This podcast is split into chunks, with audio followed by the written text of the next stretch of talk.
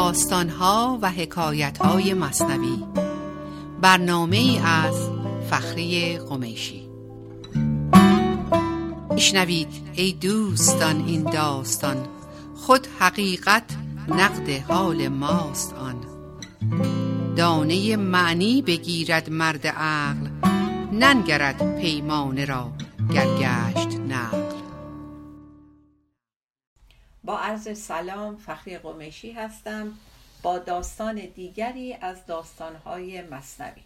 داستانی که برای این امروزمون در نظر گرفتم از دفتر ششم هست به نام دژ هوشربا یا قلعه ذات الصواد، از بیت 35-83. بود شاهی، شاه را بود سه پسر، هر سه صاحب فتنت و صاحب نظر. هر یکی از دیگری استوده تر، در سخا و در وقا و کر و فر. خب، پادشاهی بود سه پسر داشت که از هر نظر عالی بودن، از سخاوتمندی، از جنگجو بودن و از کر و فر. یه روز سه تا پسر نزد پدر اومدن و اجازه خواستن که در اطراف قلمرو پدرشون گردش کنن تا پخته تر و با تجربه تر بشن.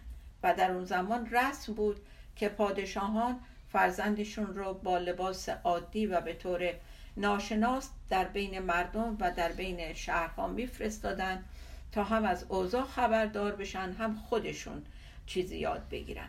در طواف شهرها و قلعه هاش از پی تدبیر دیوان و معاش، دستبوس شاه کردند و ودا. پس به دیشان گفت آن شاه مطاع.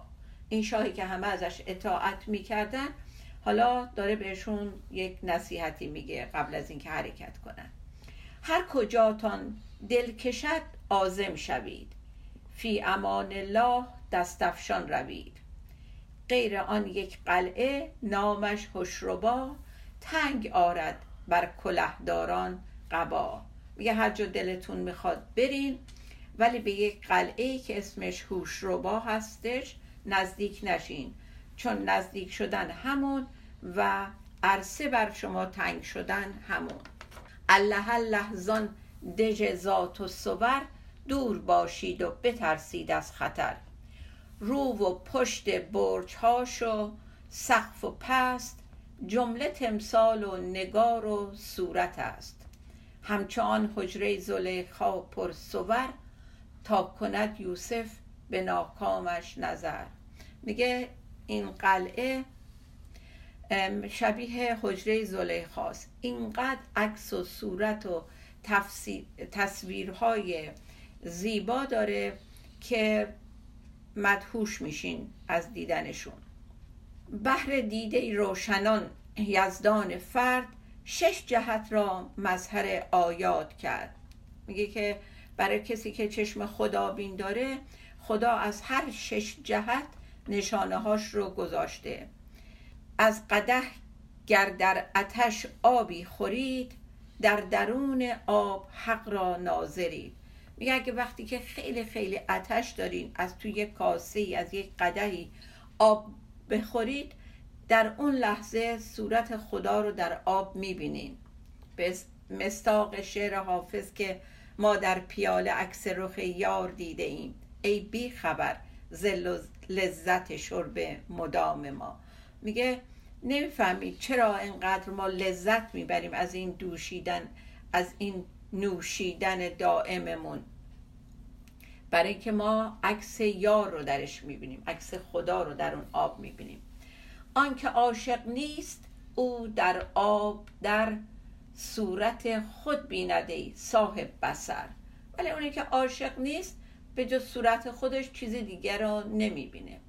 خب، به هر حال سفر آغاز میشه و اینها شروع میکنن به رفتن از پیش خانواده و شهرشون. گر نمیگفت این سخن را آن پدر، ور نمیفرمود زان قلعه حذر، خود بدان قلعه نمیشد خیلشان، خود نمی افتاد آن سو میلشان.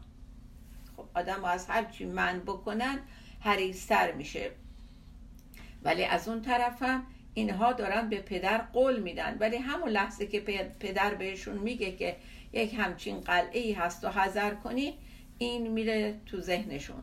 پس بگفتندش که خدمتها کنیم، بر سمعنا و اطعناها تنیم، رو نگردانیم از فرمان تو، کفر باشد غفلت از احسان تو. خب به پدرشون میگن که دستور تو اجابت میکنیم، اطاعت میکنیم و طبق اون آیه معروف که سمعنا و اطعنا یعنی شنیدیم و اطاعت میکنیم. به پدرشون میگن ما شنیدیم و اطاعت میکنیم و کفر اگر این همه احسان به ما کردی و ما حرف تو رو نشنیده بگیریم.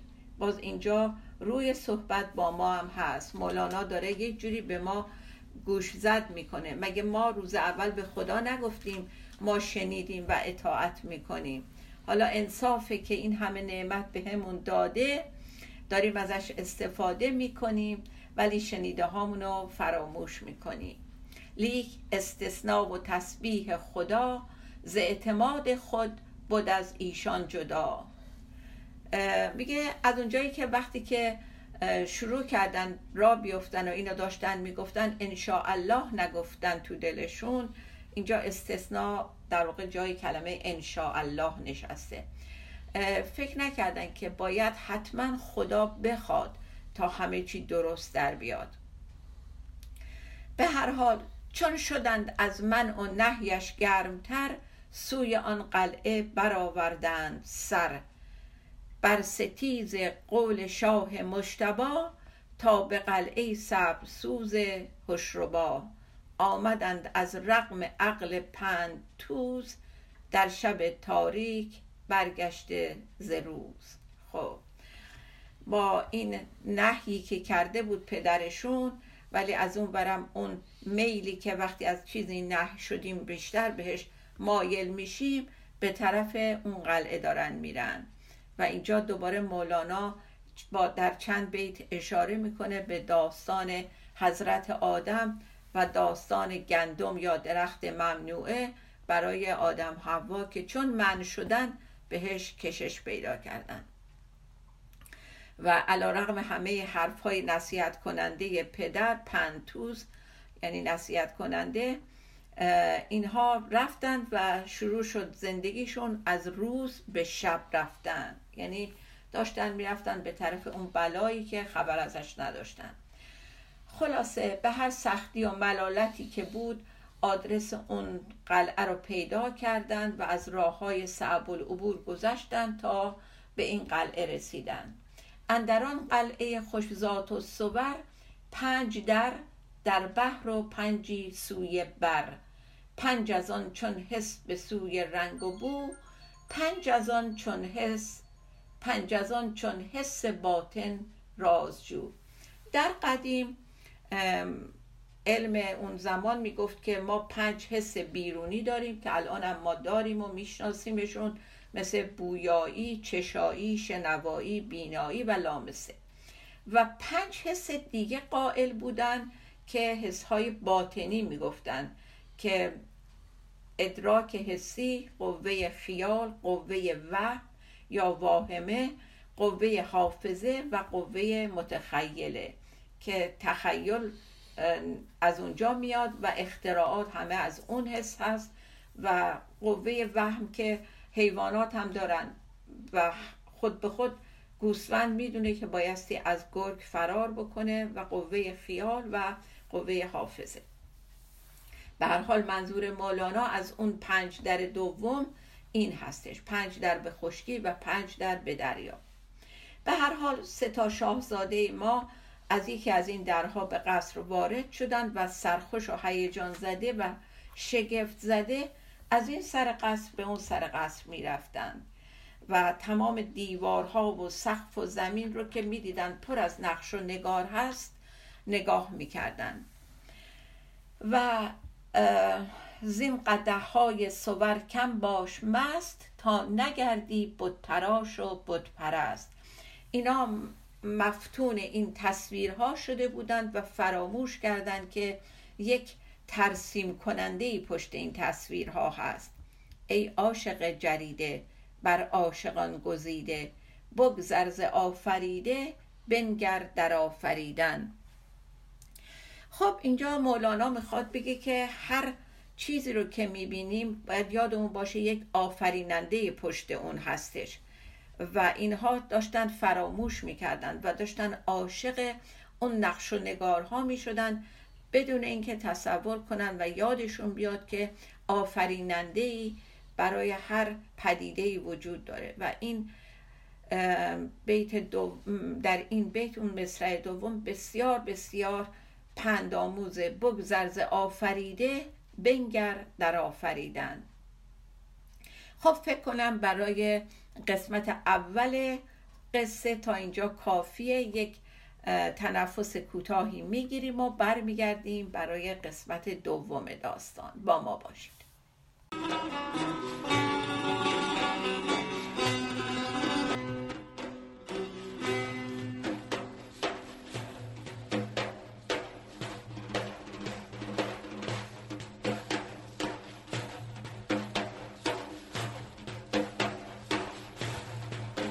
مادر ز سحر در میخانه نهادی،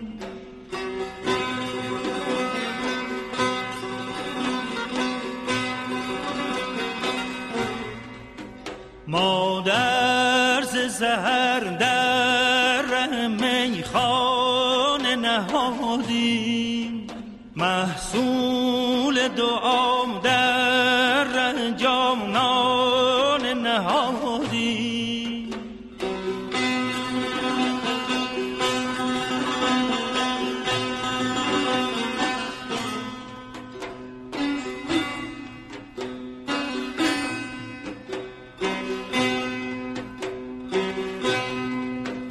در خرمن صد زاند آغل زند آتش، در خرمن صد زاند آغل زند آتش. این داغ، این داغ، این داغ که ما بر دل دیوانه نهادیم، مادر ز سحر در میخانه نهادیم،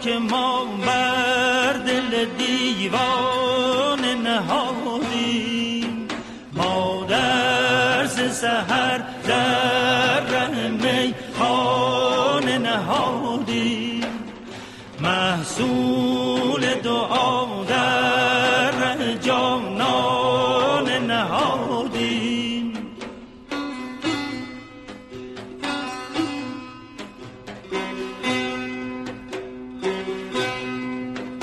در خرمن صد زاند آغل زند آتش،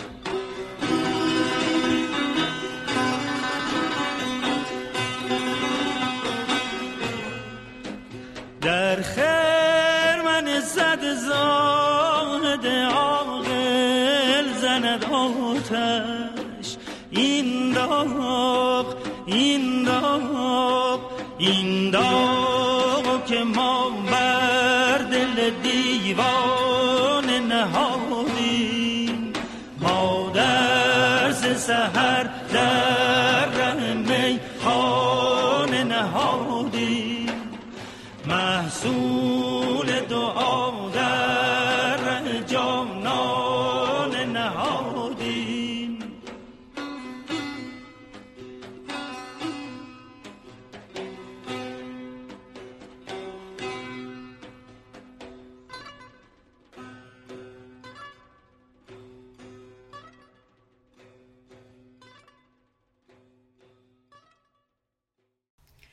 با سلام مجدد در خدمت شما هستم برای قسمت دوم داستان قلعه هوشربا. خیلی خب، پس اینا دیگه وارد قلعه شدن و مفتون این تصاویر هستن. در میان این رفتن و آمدنها چشمشون به مجسمه افتاد از دختری بی نهایت زیبارو، کرد فعل خویش قلعه هوشربا، هر سه را انداخت در چاه بلا. اشک میبارید هر یک همچو میغ، دست میخایید و میگفت ای دریغ. ما کنون دیدیم شه زان آغاز دید، چندمان سوگند داد آن بین ندید. میگه چشمشون که به این مجسمه میفته دیگه کارشون زار میشه، آنچنان در یک لحظه عاشق این تندیس میشن که دیگه هیچ کاری از دستشون بر نمی اومد و فقط اشک میریختن مثل ابر و دستشون رو گاز میگرفتن و هی میگفتن ای دریغ ای دریغ. ما اکنون دیدیم اون چیزی رو که پدرمون در آغاز دیده بود و به همون گفته بود و به همون سوگند داده بود که بهش نزدیک نشیم، ولی افسوس که ما سفارش پدر رو گوش ندادیم و اون ندیده میدونست چی در انتظار ماست.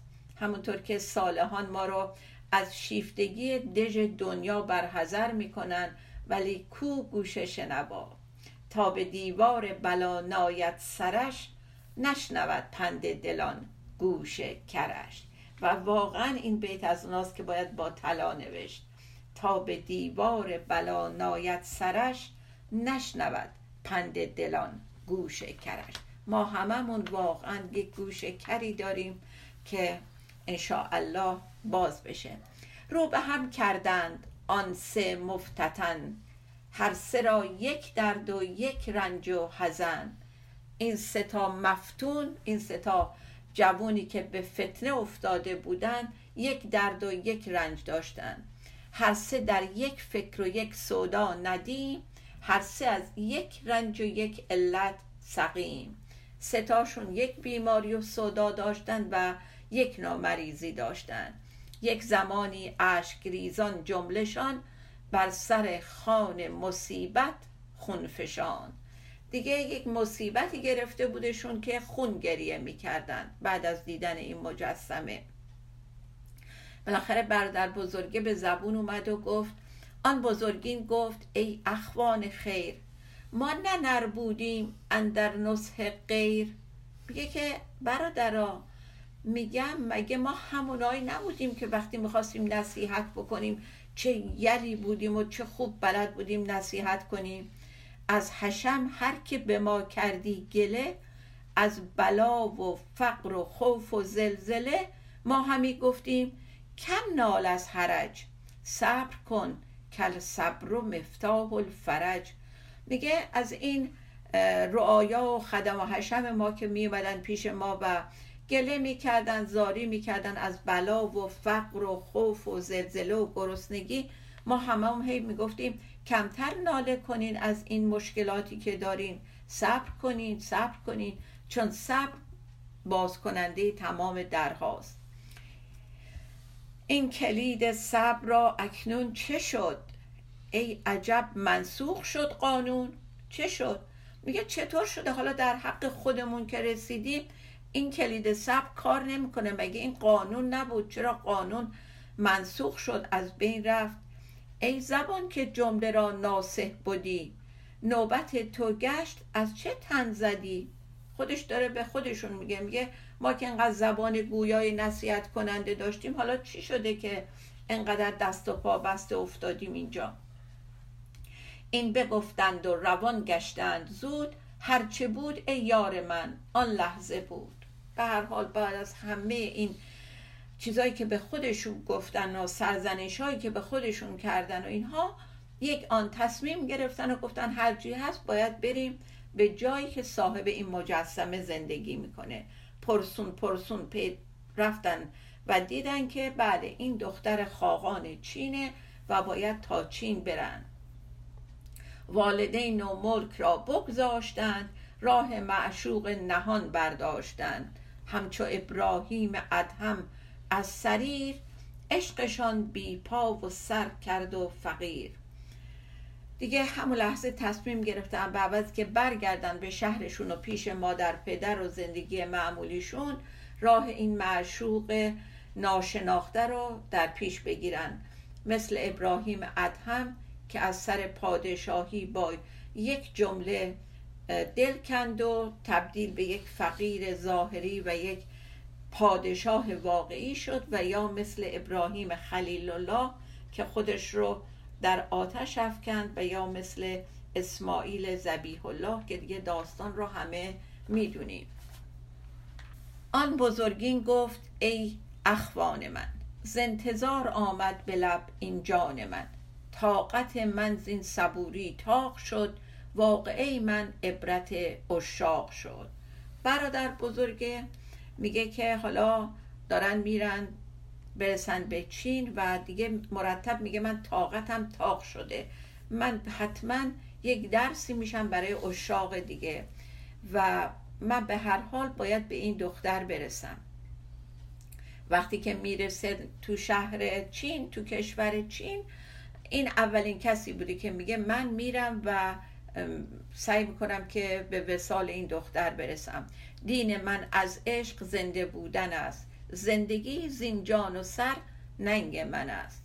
میگه اگه قرار باشه که من بهش نرسم بهتر اصلا زنده نباشم و این جونم و این سرم ننگه برا من و حتی اگر شده سرم رو به تیغ بسپرم بایستی برم و این معشوق رو به دست بیارم. باز از حافظ کمک میگیرم اینجا، حجاب چهره جان میشود غبار تنم، خوش آدمی که از این چهره پرده در فکنم.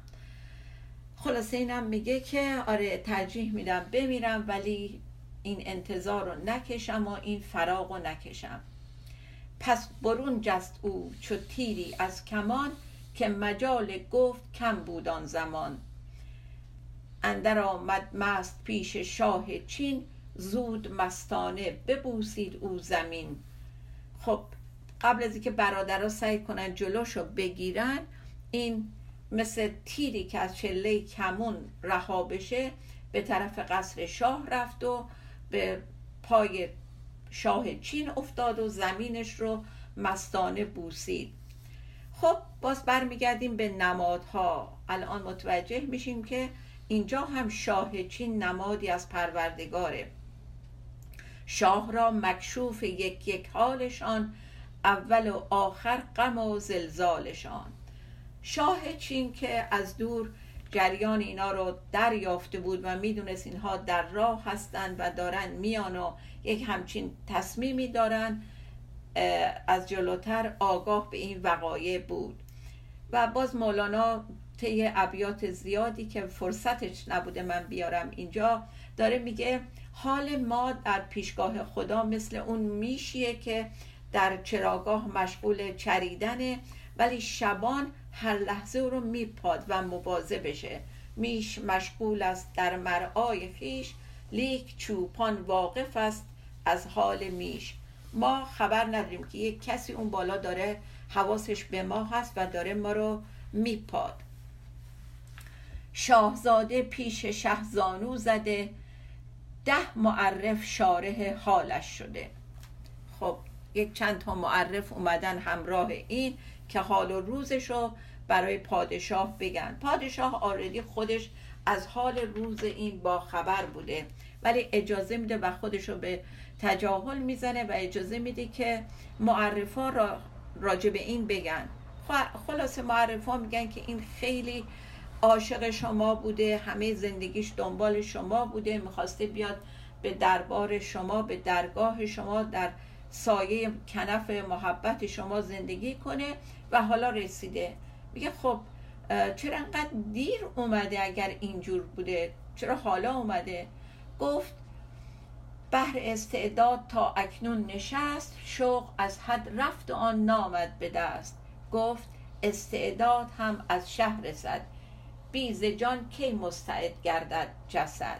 شاهزاده میگه من منتظر بودم که موقع مناسب بشه از نظر روحی که بتونم لیاقت پیدا کنم بیام پیش شما ولی دیدم دست نمیده.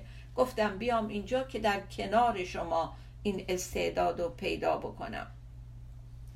خب در واقع این شاهزاده میخواست بره پیش شاه که یه جوری خودشو بهش نزدیک کنه تا از طریق اون به دخترش دستیابی پیدا کنه ولی غافل از این بود که شاه اونو سید خودش میکنه و این ناخواسته خودش سید شاه میشه.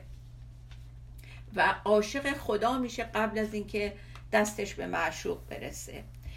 خب من چون میخوام داستان رو اینجا تموم بکنم، فقط اینجوری به آخر میبرمش که این سالها میمونه در پیش شاه، ولی عاشق شاه میشه قبل از اینکه دستش به دختر شاه برسه. عمرش کفاف نمیده و از دنیا میره.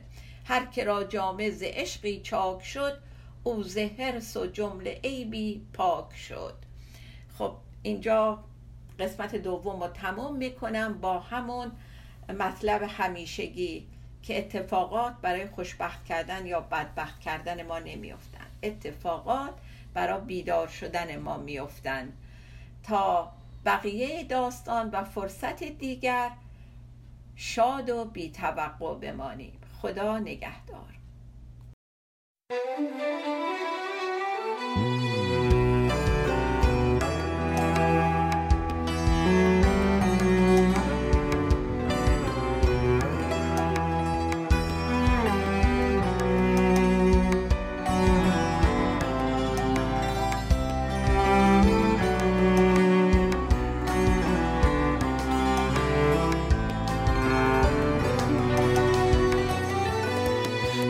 فصل بارش سنگ همچو آینه بمان، بر جان دشت تشنه بنویس از عطر بهاران.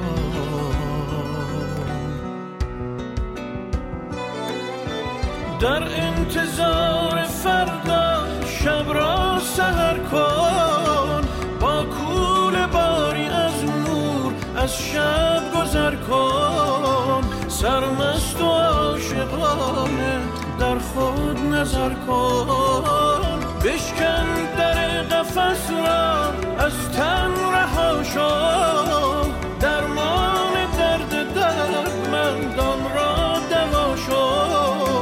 از خود دمی برونا محو خدا شو.